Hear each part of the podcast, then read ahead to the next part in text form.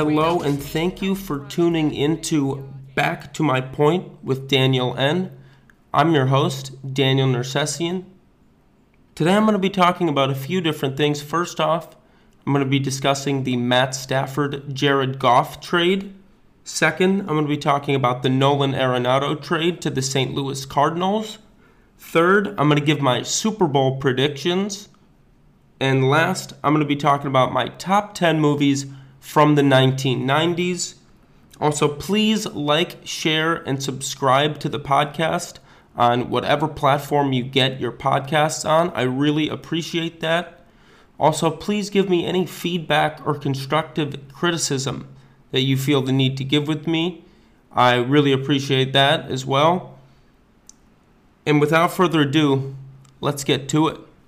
So, quarterback Matt Stafford was traded to the Los Angeles Rams for fellow quarterback Jared Goff, a 2021 third round pick, a 2022 first round pick, and a 2023 first round pick. First off, many people um, think that that com- they're comparing this to like the James Harden trade, where the Nets recently gave seven first round picks to get James Harden. I just want to first off and clarify that the NBA and the NFL first round picks are not nearly the same value. There's not nearly the same weight. Um, in the NBA, you have guys that get drafted at four that don't pan out. You've got Mario Hezonja, who was drafted fourth or third overall, that didn't pan out. You get many guys outside of the top five that are drafted in the lottery slots, seven, you know, six to fifteen that just flame out because you're drafting these 19 year old kids that you only got to see play one year at Duke or Kentucky. And, you know, that's not a lot of size, it's not a lot of sample, right? Compared to the NFL, where everybody has to play three years in college before they get drafted. So that's the first thing I want to point out is that the value of an NFL first round draft pick is much, much heavier than of an NBA pick. And also with the Harden trade, four of those picks were the uh, to have the eligibility to swap between Houston and Brooklyn, so they didn't commit their pick entirely. If the Nets finish with a worse record and have a better draft position than the Rockets do, the Rockets can swap picks between them. They don't just get the picks outright. So, anyways, that's that was my first thing to mention about this trade. Uh, second is a lot of people are asking me who won the trade. Was it the Rams? Was it the Lions? I think both teams really did win. And I don't really tend to say that much about trades, but I really think um, getting two first round picks is, is really huge for this Detroit Lions team because they're going to be able to to you know uh, to use a better term they're going to tank the next few years rebuild turn over a new leaf. Stafford said he wasn't happy there and he wanted to trade so they mutually agreed that they were going to part ways this offseason and that's exactly what they did. Once you're in a position in any sport where your superstar wants out where your franchise cornerstone wants out it's a very difficult situation because that player is an expiring asset at that point. The second they announce that they are going that they want out, they're a depreciating asset. At, you know, they can sit out. We've seen it happen year after year in the NFL. They can sit out. They can not show up to practice. They can they their value immediately depreciates when once they say they're uncomfortable because then you really have to trade them. It's very hard to salvage a situation like that. The Jazz did a great job last year when uh, Rudy Gobert and Donovan Mitchell were upset with each other over Rudy Gobert giving Donovan Mitchell COVID, but they managed to salvage that relationship and they've kept their core players together. But there's other instances where players like we're seeing with Deshaun Watson right now, where he is unhappy in Houston, and he's even and I even read a report today that says that he will even opt out and or sit out rather uh, this season if the Houston Texans do not trade him. Anyways, back to this Goff trade.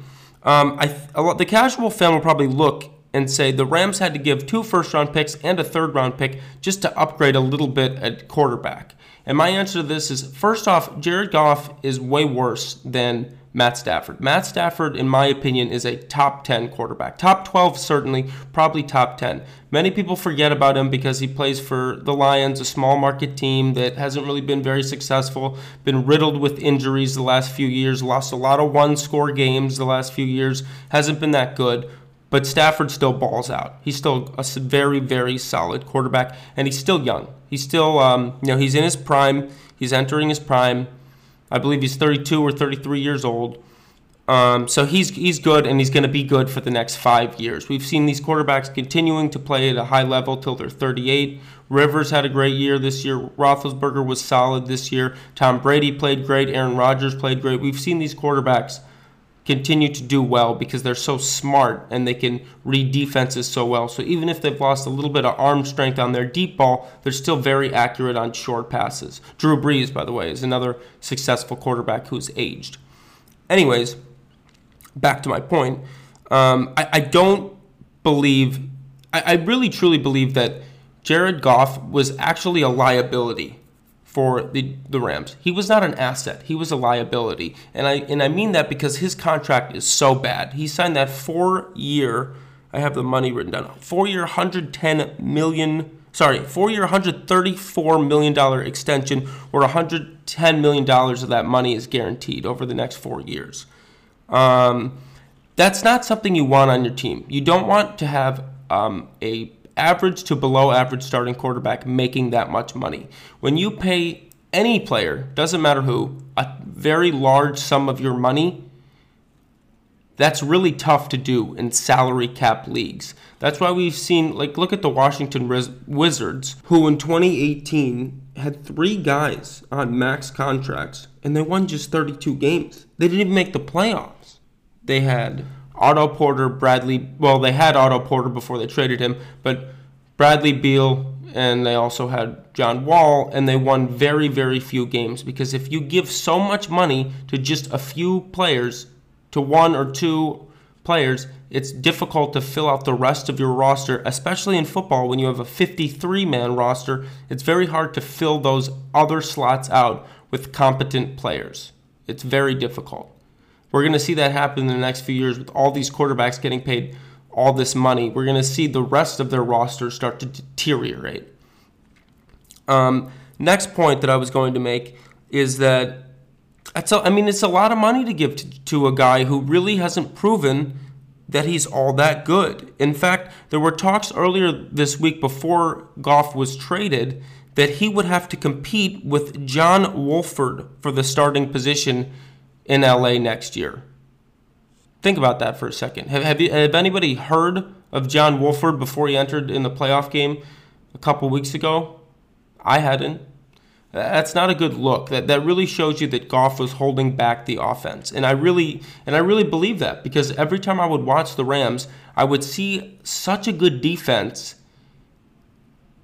play and I would just see just such a mediocre offense. It's kind of like when I was watching the Bears this year. No matter who was at quarterback, Trubisky or Nick Foles, both of the guys couldn't move the ball, and you felt bad for the defense that was playing so well throughout most of the game. But by the end of the games, they would get tired because they were on the field for so damn long because the offense couldn't move the ball. That's the same thing that has been going on in LA with the Rams. And I really do think that with Stafford there, they're going to be a very balanced team. In fact, and you know, this is the team that two years ago made it to the Super Bowl with Jared Goff.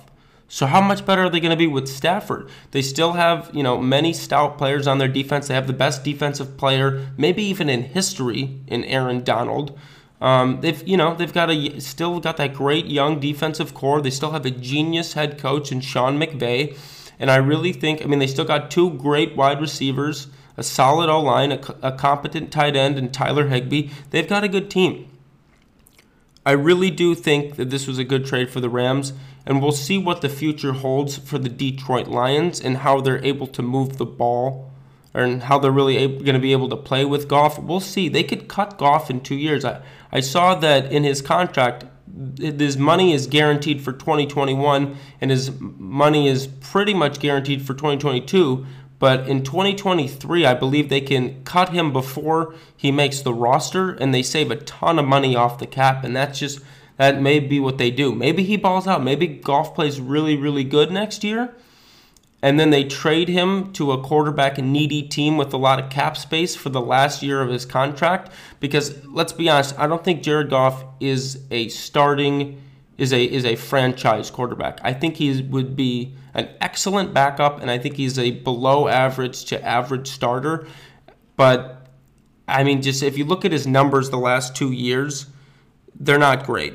And that's with, like I said, all those offensive weapons the Ram the Rams have, with that stout O line, and with a genius head coach in Sean McVay. So that was the, the first segment of the podcast. Next, I'm going to be talking about my Super Bowl p- predictions. So stay tuned. All right, here we go. My Super Bowl predictions. All right, so a lot of times for the Super Bowl, I like to look at how teams are playing recently. How how well, how much momentum do they have going into the Super Bowl? Uh, in sports, um, a lot of things, especially in baseball, but football as well and basketball um, the team that's playing best at the right time normally wins, right? Um, that doesn't necessarily mean the best team overall wins, especially in the NBA. A lot of times we see the team with the best record during the regular season not necessarily win the NBA Finals. But in terms of football, momentum is also a huge factor. The biggest thing is normally health. The healthiest slash team that's playing best wins in football the majority of the time. So let's look at the both the teams' momentum. So analyzing the last 10 games, we'll start with the Chiefs. On November 8, week 10, the Chiefs beat the Panthers by only 2 points, 33 to 31. Um, the Panthers didn't make the playoffs. They weren't that good this year. The Chiefs should have probably beat them by two touchdowns. Week 11, they beat the Raiders 35 to 31. Uh, the Raiders actually beat them earlier in this in this season, uh, but the Chiefs beat them on that game on Week 11. Um, the Raiders really could have easily won this game. It was an absolute shootout. I believe it was a Sunday night or Monday night game, and uh, not that big of a, not that impressive of a, of a performance by the Kansas City Chiefs. It really shows that if the offense they're playing against is clicking, they can be in trouble. Week 12, they beat the Tampa Bay Bucks 27 to 24. Big win for them. Take nothing away from it. Brady did throw two picks. Um, I think he will be more responsible with the ball in the Super Bowl, but you never know. Week 13, the Chiefs beat the Broncos by one score again, 22 to 16. Drew Lock threw for only 151 yards and two interceptions. The Broncos, of course, did not make the playoffs, and they really were a bad team this year. Once again, Chiefs should have beat them by more. Week 14, we've got the Dolphins. They beat them 33 to 27. Mahomes threw three picks. Man, is that Dolphins Dolphins defense very solid. I don't know how they create so many turnovers because turnovers happen kind of by freak accidents sometimes. People randomly fumble there's a lot of tipped balls that get intercepted. Weird things happen to cause turnovers. I don't know how the Dolphins defense was able to manufacture so many turnovers this season, but good for them. Dolphins didn't make the playoffs, but um, no shame in beating a solid 10 win Dolphins team by by uh, uh, by four points. Uh, next, we've got the Saints. They beat the Saints 32 to 29. Another big win for the Chiefs. They beat a very competent Saints team, but again, I'm, I'm hoping you've noticed the trend. Every one of the ones we've analyzed so far has only been by one score. Week 16, they beat the Atlanta Falcons 17 to 14. Atlanta really should have won this game. I'll be honest. I watched this game, and um, there was a dropped interception that the Falcons had. There was a, a bad fumble that the Falcons had. Um, the kicker for the Chiefs, Harrison Butker, drilled a 53 yarder. He's a very good kicker, but you can't always expect kickers to make 50 plus yarders. And the kicker on the Atlanta Falcons missed a 39 yarder to tie it and send it into overtime. Uh, a lot of things fell in the Chiefs' favor to get this win over a pretty weak Falcons team. I know the Falcons have won a lot of, uh, excuse me, have lost a lot of games by one score but being that the Chiefs are the Chiefs and have Patrick Mahomes and a great head coach and Andy Reid and Kelce and Ty- Tyreek Hill, they should have beaten the Falcons handily. Week 17, the Chiefs rested their starters. Patrick Mahomes didn't play, and they lost to my LA Chargers 38 to 21. Doesn't matter, they sat their starters. In the AFC divisional round, they beat the Browns 22 to 17. I believe they were 10 point favorites heading into the game, or nine and a half point favorites. They looked very beatable. Um, you know that fumble on the on the one by excuse me out of the end zone by Rashard Higgins really changed that whole game. Um, if he had just extended the ball and got one yard further, they would have had seven more points. Um, but also, Patrick Mahomes left the game due to in- injury, and they had to have Chad Henne come in. So, a lot of different factors. You can make the argument that the Browns could have easily beat them. You can make the argument that if Mahomes had not gotten injured, that the Chiefs would have easily beaten them. Um, not that impressive of a victory for me. Um, next, we've got the AFC Championship game, and this was the best game they played all in the last 10 weeks by far where they beat the Bills handily 38 to 24. I actually thought the Bills were going to win this game. Uh, they did not. The defense played very, very well. Probably one of the best defensive performances I've seen from the Chiefs um, in a while. Um, but also, man, did Josh Allen look lost? He did not look good out there.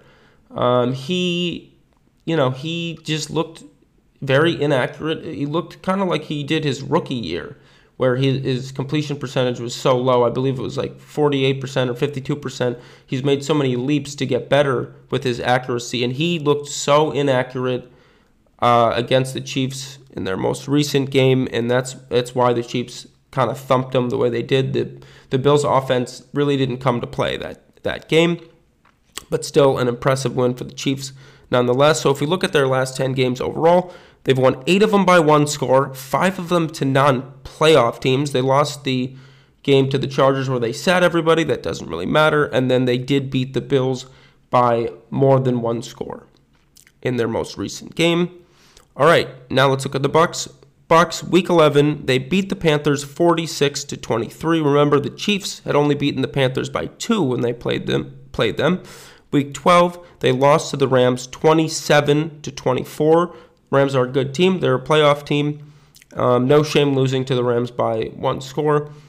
Uh, week 13, they lost to the Chiefs, as I said earlier. It was a close game. It was a really good game. I'm excited for the Super Bowl. I think we will have a very competitive Super Bowl. Week 14, they won 26 to 14 over the Vikings. Again, winning by multiple scores is always good. That shows that you are kind of dominant over your opponent. Week 15, they won 37 to 27 over Atlanta. I feel bad for Falcons fans, but I also don't feel bad that bad because I'm a Chargers fan. Man, did they lose a lot of one-score winnable games this year? But um, it is what it is. Week 16, they thwarted Detroit 47 to 7. Stafford did leave the game with an injury though, but when you beat a team by 40 points, that's damn impressive. Week 17, last game of the regular season for the Bucks, they smoked Atlanta 44 to 27. Again, winning by multiple scores shows dominance. In the wild card, they beat the Washington football team by 8 points, 31 to 23. Not all that impressive beating a team that was on their fourth string quarterback, but man, did Taylor Heinicke played great. He came to play. And you know, they, they the Washington football team put up a very competent challenge for them. The Bucks still handled business. The divisional game, they handled New Orleans 30 to 20. Very impressive defensive performance by the Tampa Bay Bucks. Uh, Drew Brees didn't really look all that good, but once again, they won, and they won by 10 points. NFC Championship game, they beat Green Bay 31 to 26. That could have been a game did you know, it kind of went either way, but Brady's got to be uh, better with the ball. He threw, I believe, three interceptions in that game. He's got to take better care of that ball, and, and that game would have been a blowout. Um, but, you know, beating the Packers is, is definitely a victory. So if we look at their 10 games, uh, they they, they uh, beat won three of them by one score.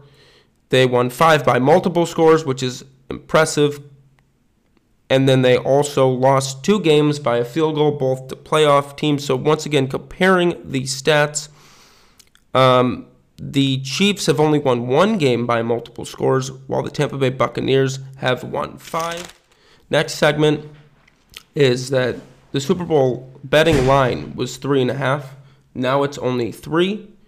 This means the Chiefs need to win by more than three to cover. And if you bet on Tampa Bay, they neither need to either win the game outright or lose by less than three points.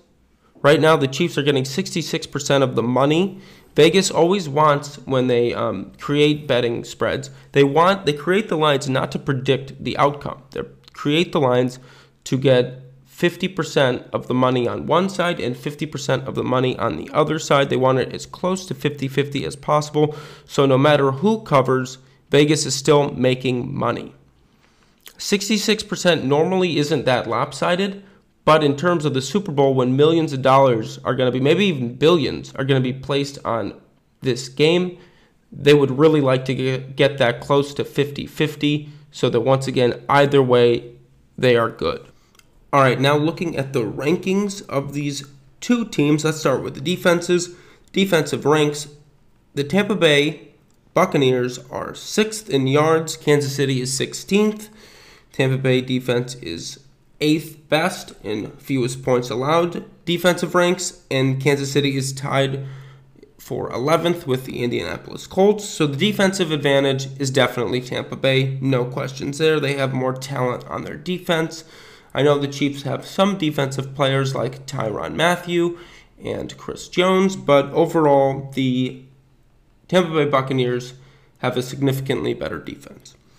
Offensively, according to Pro Football Focus, looking at the offensive line, Tampa Bay has the fifth best offensive line. They've got a hell of an O line, led by, of course, the rookie right tackle Tristan Wirfs, who was probably the second best rookie in football this year behind Justin Herbert, quarterback of the Chargers. Um, I, I really think this it'll be difficult for the Chiefs to pressure Tampa Bay because their offensive line is very good, and when Tom Brady has time, he will find his open receivers. The Chiefs have the 11th best O line, which kind of surprised me a little bit. Um, but their offensive line is very solid. I still think the advantage goes to Tampa Bay, who's obviously the fifth best.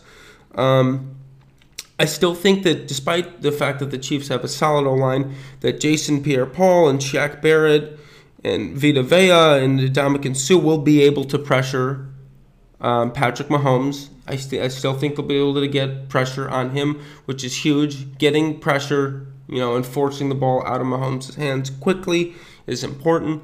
Let's go to the special teams. I'm not going to spend much time on this. I just want to say that they both have solid punters right now, big advantage for either teams. Uh, Kansas City, in my opinion, has the second best kicker in the entire league with Harrison Butker. I only think Justin Tucker is a better field goal kicker. Um, I've seen the damage he can do. He, it seems like he always drills a 50 plus yarder against my Chargers. He is he got such a powerful leg. He's such a good kicker. And, you know, he, he's the second best kicker in the league. I know Ryan Succop has been good for Tampa Bay this year, um, but the advantage goes to Kansas City. And then the very last thing we're going to look at is the overall offensive ranks. No surprise, the Chiefs' offense ranks first in yards and sixth in points. Tampa Bay's offense ranks seventh in yards but third in points.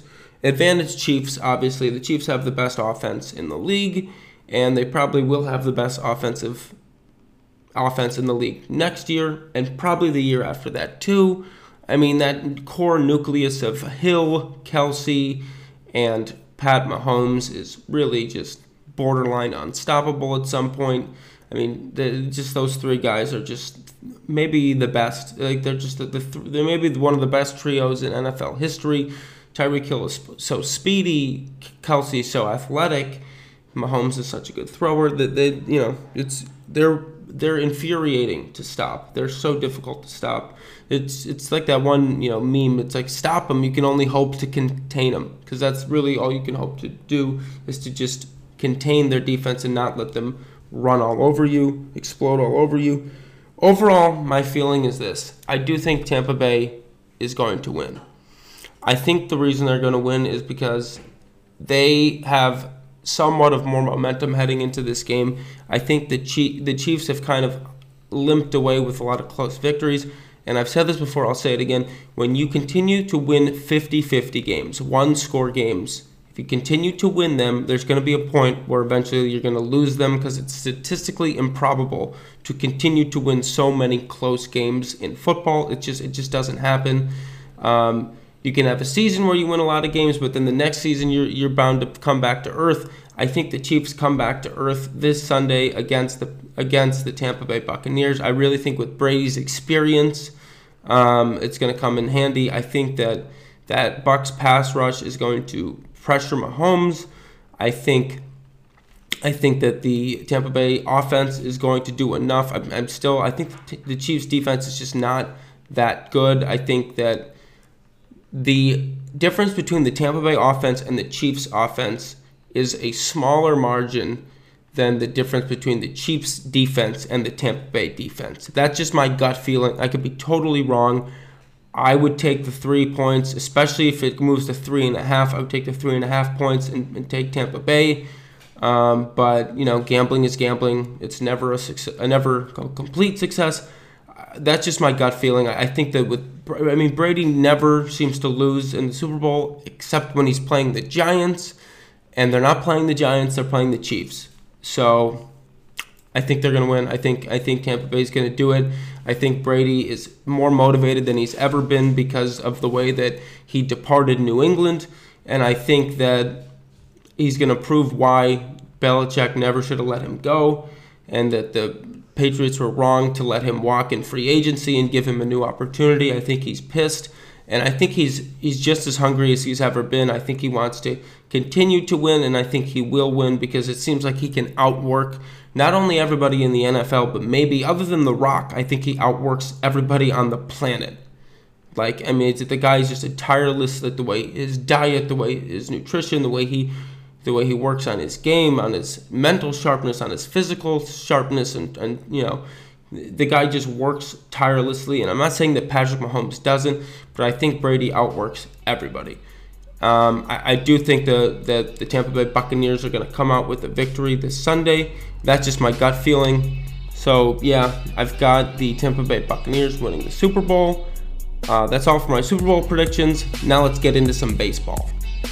All right, this is the final sports segment for today's podcast. I'm going to be breaking down and giving my analysis on the trade between the St. Louis Cardinals and the Colorado Rockies which featured all star third baseman Nolan Arenado get shipped from Colorado to St. Louis. So let's get right into it. Um, first off, Nolan Arenado is the best third baseman in the league. I really, truly believe that. And I really don't even think it's close, guys. I, I really don't.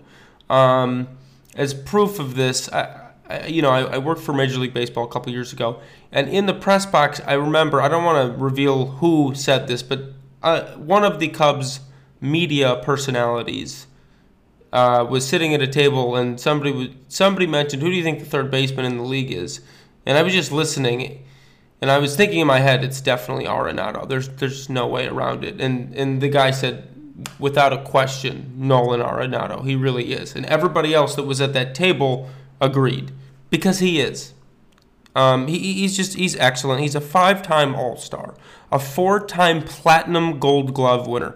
If you don't know what a Platinum Gold Glove winner means, it means that not only did you win the Gold Glove, but you were the best defender in in your league. So he was the best defender, best fielder in the National League four out of the eight years he's been in Major League Baseball. So 50% of the time, he's been the best fielder in the entire National League. That's how good he is.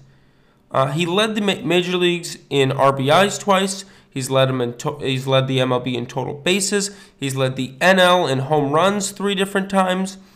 He's led the NL in extra base hits. He's been a Gold Glove every single year of his eight years that he's been in the league, and he's fourth in slugging percentage among all active players. He's a stud.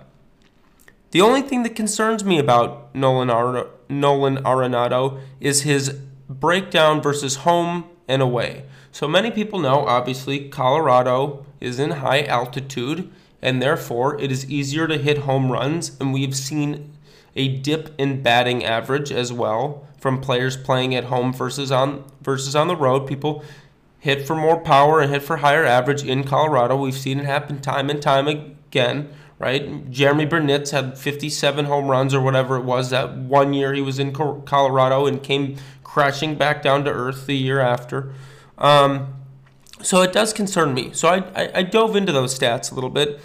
Uh, his home batting average is 322 compared to his road average, which is 263. That's pretty concerning. He has 136 homers compared to 99 home runs on the road. That's not that bad if you think about the Colorado altitude. The fact that he still has 99 bombs compared to just compared to 136 at home, that's that's really not that concerning. Um, the one thing that did concern me when I was diving into his stats is he only had one home run on the road last year. Shortened season, I know, but still a little bit concerning. And then his on base percentage is 376 at home versus 322 at home. It's a pretty significant 50 point dip, right? And then this is the biggest one that concerned me 461 RBIs at home compared to 299. That's a lot of RBIs. That's a big difference.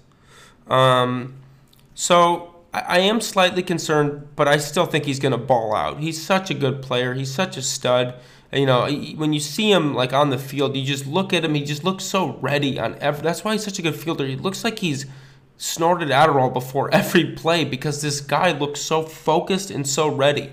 I've never seen. There's very few players that seem to be as locked in as he is when he's fielding and also when he's hitting. He's just he's just got the ability to block everything out, block the crowd noise out, and just ball.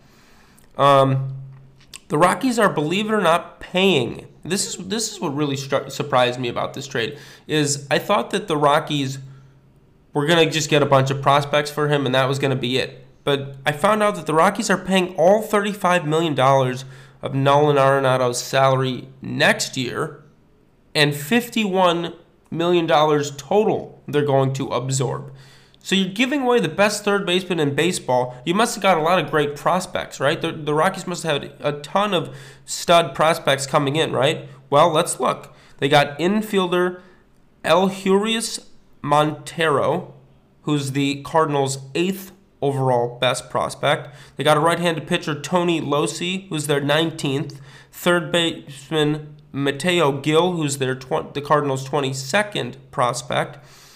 And then they got a left handed pitcher named Austin Gomber, who's not rated in the Cardinals' top prospect system, and a right handed pitcher, Jake Sommers, who's also not rated. So they don't get any top five prospects from the Cardinals. They don't even get a top seven prospect from the Cardinals. They get their eighth, 19th, and 22nd for the best third baseman in baseball and the Rockies are eating $51 million of Nolan Arenado's money. That's bad. That's almost unacceptable. Remember, this is baseball where there's no salary cap. Yes, there's a luxury ta- tax threshold, but there's no salary cap in baseball. So the fact that the Rockies felt the need to eat, or the fact that the Cardinals were able to manipulate the Rockies into eating $51 million off of Nolan Arenado's salary and not giving him a top seven prospect, th- th- I mean, they just got swindled. That that is an absolute steal for the Cardinals. And and to be honest with you, this puts them at the top of the division. I think they're going to win the division next year with this addition. Um, yeah, I, I think um, it's going to be a race between. I mean, we'll see how the Reds pitching does if they if they perform as if their starting pitching does as well as they did last year, but I I, th- I think uh, I, I, think they got this. I don't want to say in the bag, but they're definitely the front runner now. When you add a stud like that, right?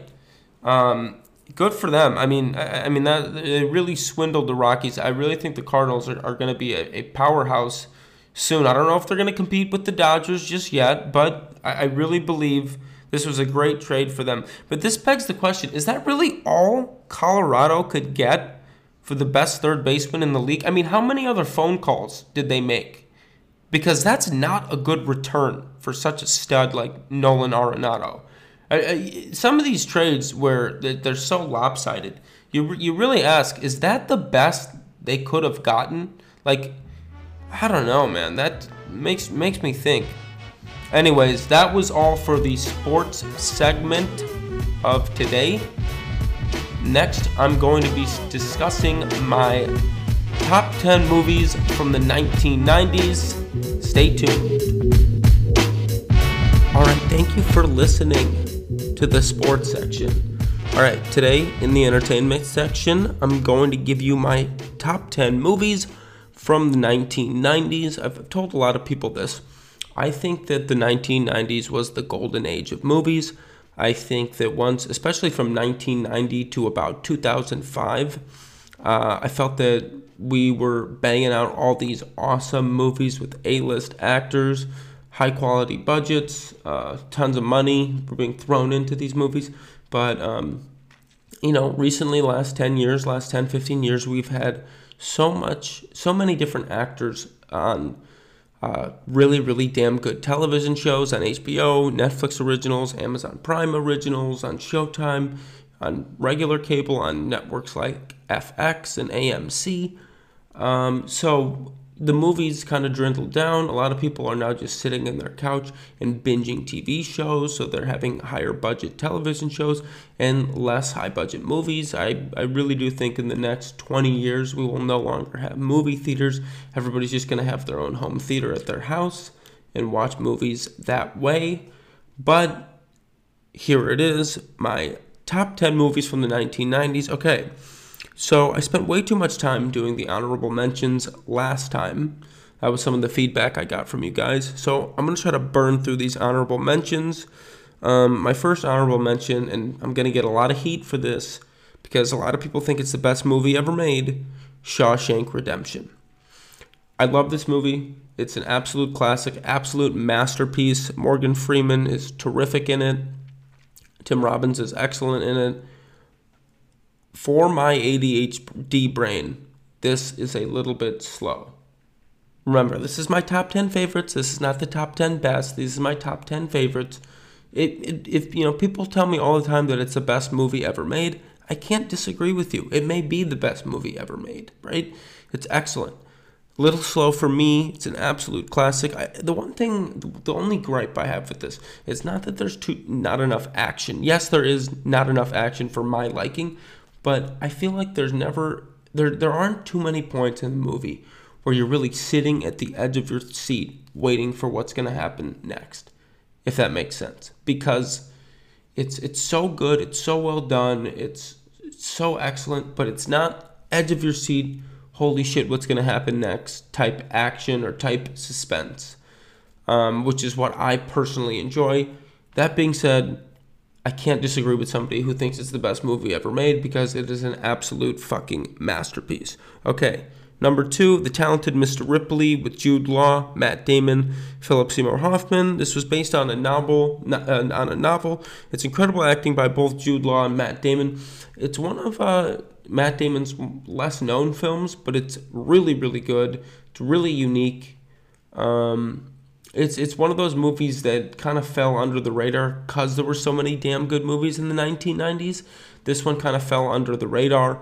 I love it. Um, check it out.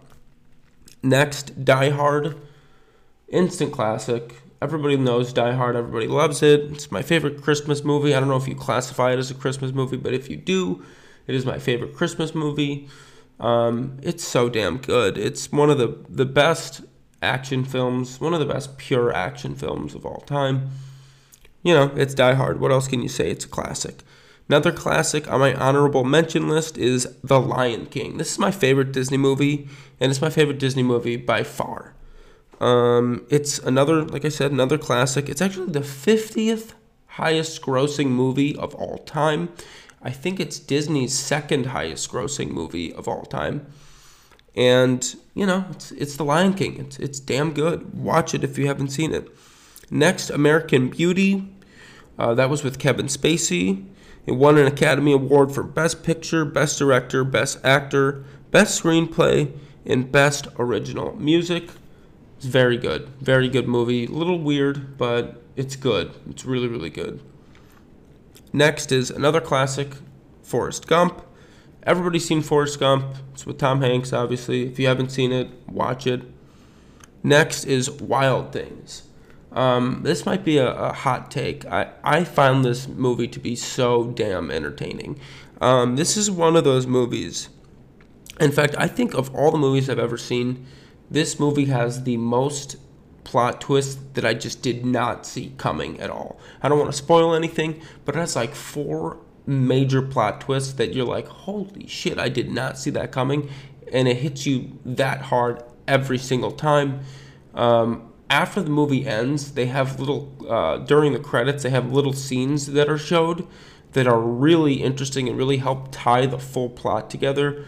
I really like this movie. Um, it became really famous because at the beginning of the film, there's like it's not like a full sex scene, but there's like a, a three-way sex scene with um, a couple of the two of the actresses and one of the actors. It's it's not like crazy or anything, but it, it's like the beginning of one, and that was really controversial at the time because that was before HBO was making a lot of their really you know really raunchy stuff, and you know this was before Sex in the City, so the media wasn't used to seeing stuff like that um, in the box office. So that's part of the reason why the movie's famous. I think it's a really good plot twist movie. Check it out if you haven't seen it. I, I love Matt Dillon. Uh, Kevin Bacon's in it. Neve, Neve Campbell's in it. Denise Richards is in it.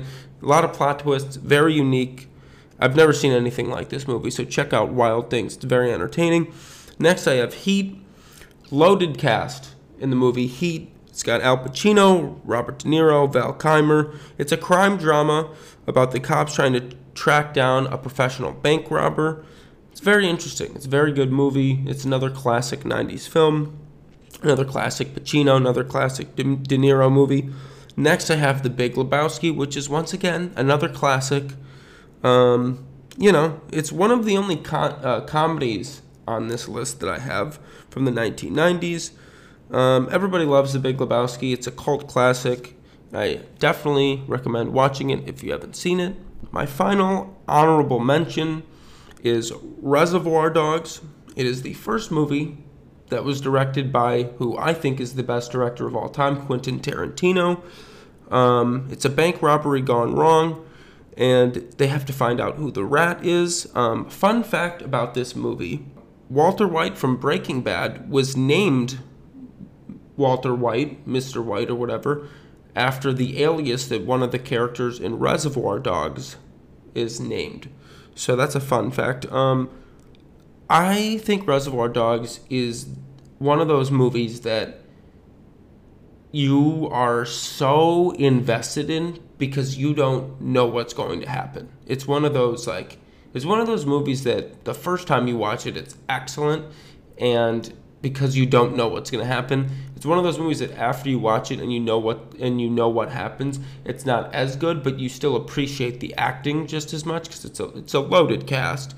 It's great acting. It's you know great music in it. Classic song stuck in the middle with you. Every time I hear that song, I, I think about this movie. It's a very very good film, and you know Tarantino all he does is churn out excellent movies, and this is no exception. Number ten, so here, are, those were my honorable mentions. I actually flew through those. Here are my top 10 list, and number 10 is True Romance. Funny thing about this is that True Romance was written by Quentin Tarantino in order to get the money to create Reservoir Dogs, which I just talked about. So, True Romance, obviously written by Quentin Tarantino, um, it's a loaded cast. It's got Christian Slater, Patricia Arquette.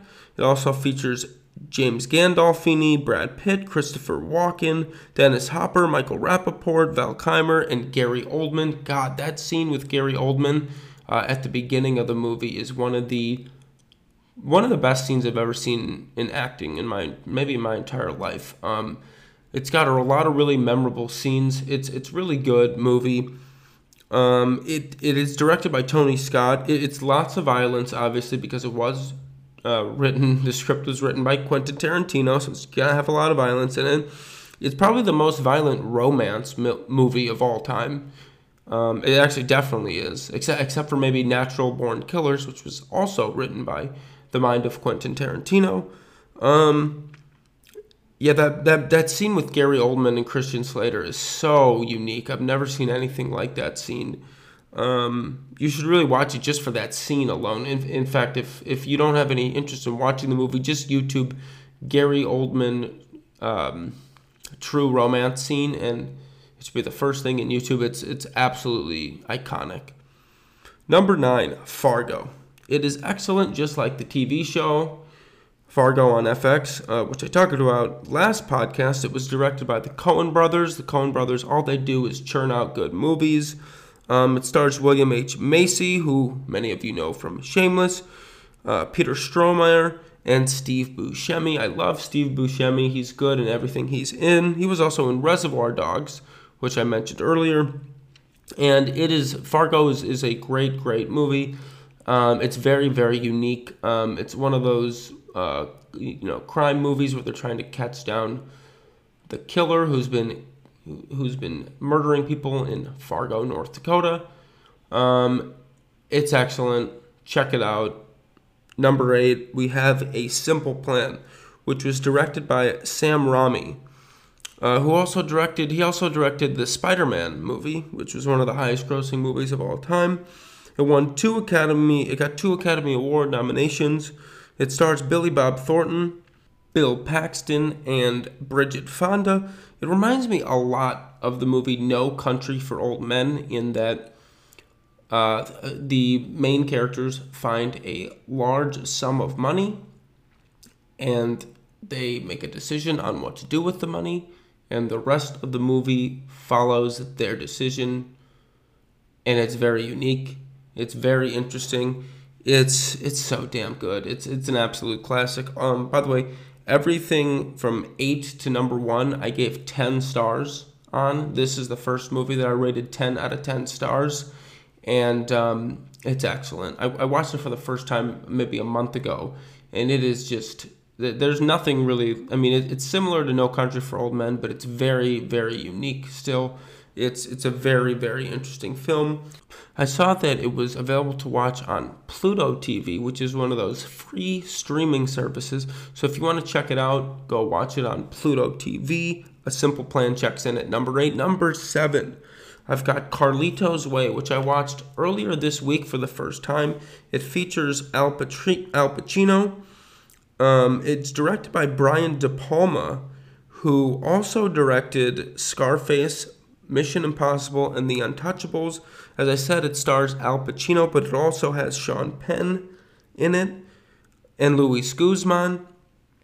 The plot is that Carlito is freed from prison and he vows to get clean and stay safe and stay safe, but trouble seems to find him wherever he goes. It's very unique. There's nothing like it. Um, it's so damn good. It's a lot of action, but it's not too much action like uh, Tarantino, but it's it's it's not it's not too slow at all. It's it's not boring. It's fast paced, but it's got some action, but not too much action. Um, it's it's a cool movie too because it, it takes place in uh, New York City, and it's it's just a fun film. It's a really really good movie. I really recommend watching it. It was one of those movies that was based off of a novel. Number six, The Sixth Sense checks in at number six. This is definitely my favorite M. Night Shyamalan film that I've ever seen. It was the second highest grossing movie in 1999. It stars Bruce Willis and Haley Joel Osment. Um, it's one of the best psychological thriller films of all time.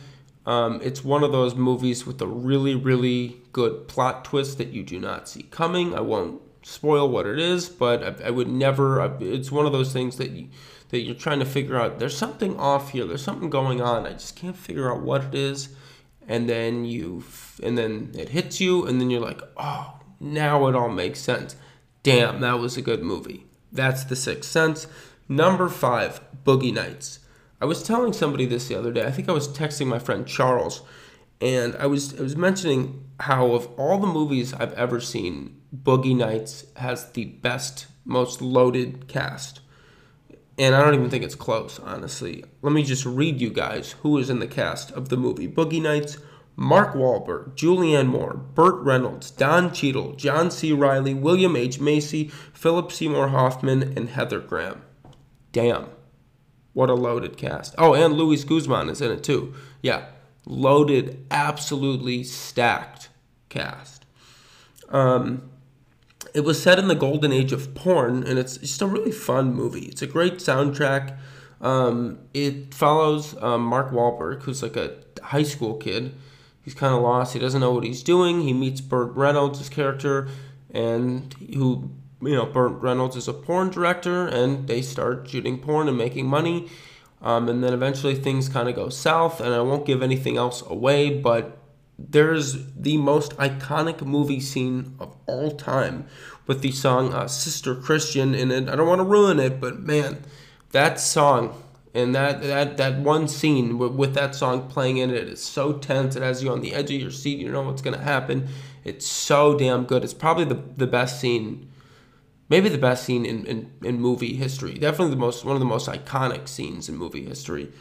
Um, and it's my favorite movie by far. That's directed by Paul Thomas Anderson. He's directed some other movies like Inherent Vice, but this is my favorite one by him. He also directed Hard Eight, but yeah, like I said, this one is far and away, in my opinion, his best movie. Number four, Goodfellas, another excellent crime film film on this list. Joe Pesci's in it, another Robert De Niro film, and Ray Liotta. It was nominated for six Academy Awards and won five Golden Globes. It's tied with Wolf of Wall Street as my favorite Martin Scorsese film. It's you know it's one of the best gangster movies of all time, maybe the best gangster movie of all time, depending on who you ask. It's an absolute classic. I mean, if you haven't seen Goodfellas, definitely watch it. It's it's one of those instant classic movies that everybody should see at least five times. so check it out. Number three, The Usual Suspect. We've talked a lot about uh, movies with good plot twists. This may be the best, the best plot twist of all time. Is in The Usual Suspects, maybe in film history. Um, it put Kevin Spacey on the map. It put uh, Stephen Baldwin on the map. Put Benicio del Toro on the map. It's one of the best neo noir films ever made. It checks in at number 33 all time on IMDb's top 250 movies. It's an absolute classic. It's got such a stellar cast. It is so well done. It is so, so unique. I know I said that about most of the movies on this list, but there's really nothing like this movie. There's really nothing even close to close to close to being like this movie. Uh, it's it's crazy. Number two, American History X. I'll be honest, I haven't seen this movie in a while, but I remember when I did watch it, I've probably seen it three, four times, it just being so, so good. Um, Edward Norton, man, oh my God, one of the best performances I've seen in, in a movie. Uh, Edward Norton, maybe top five performance of all time. It's such a powerful film. It's so well shot. It's well edited. It's such an intriguing plot. It's very unique. I don't really want to give too much away, but it, it's it's it's one of those movies that I think we should watch in time. Uh, that we should watch time and time and again to remind us ourselves that we can overcome our prejudices towards one another or our differences with one another. Um, I don't want to give away why I'm saying that because it'll kind of spoil the movie, but um, it's a very very unique film. It's uh, it's the one of the main characters is a is a big white Ed, Edward Norton's character and his family is are big white supremacists in it, and one of the characters goes to prison, and you'll see how his views on the world change when he gets out. Um, I, I swear I didn't ruin it with just saying that, but check it out. It's amazing. It's it's a very very unique film, and it's something that we should look back at at these times. Um, number one, if you know me, you know what it is. It's Pulp Fiction, and it's not even close. Pulp Fiction is the best movie ever made. It's not even close. There's I don't know if there's a movie that's I, I told somebody this the other day. I told my uncle this the other day. I don't know if there's a movie that's half as good as Pulp Fiction, and I I truly mean that. It is every scene. I, I watched it again for like the twenty hundredth time with my uh, with a few of my uncles and my, and my dad, and every scene, somebody was like, "Oh, this scene, so good." We watched it from like 1.30 in the morning to three in the morning because it's that good. It's you can't turn it off. Where everybody was totally tired and wanted to pass out, but you just can't turn the movie off because it's so damn good. It's just every scene it gets better and better and better, and just there's nothing like it. There's nothing like it. Um, it's funny in life. I always have a difficult time um, saying like for example, for my TV shows last week, I had a very difficult time putting in number one. Like I said, one through six, everything was tied for my comedy show list last week. Um, for this, it's not even like I had no questions. People always ask me, who's your favorite athlete? I don't know. It could be Philip Rivers, could be LaDainian Tomlinson, could be Derek Jeter. I was a big A Rod fan. Right now, it's probably Aaron Judge and Justin Herbert. I don't know who my favorite athlete is. People ask, what's your favorite TV show of all time? I don't know. There's a lot of great TV shows. What's your favorite movie of all time? Pulp Fiction, hands down. I love this movie. It's so good. Um, it's the best movie ever made. Um, I, I, it's funny because I thought that since the very first time I saw it, which I normally it takes me, I guess, a while to to really think that something is better than everything else by far. Um, but no, this is like I saw it and I'm like, that's the best movie I've ever watched, and that's probably the best movie I will ever watch. Um, it's obviously directed by Quentin Tarantino. Every scene is just so amazing. The cinematography is amazing. The screenplay is amazing. The soundtrack is excellent. The acting is incredible. The lighting is amazing. Um, I love how they screw with the chronological order of things, but they don't make it too confusing like other movies. Some people tell me that they think the movie Memento is confusing because there's so much changing and screwing with the chronological order. Pulp Fiction, it's not confusing, but they do do a unique thing with the chronological order. Um, the cast is Uma Thurman, who is excellent in everything that she does. Samuel Jackson, John Travolta, Tim Roth, Bruce Willis, and Harvey Keitel it's an absolute masterpiece from start to fish to finish. There's so much action, but it's not over the top action and gory like some of his other films, like Kill Phil, Kill Bill, and Hateful Eight. Yeah, there's some violence and action in it, but it's not like over the top, like where there's just all killing all the time, like there is in Kill Bill.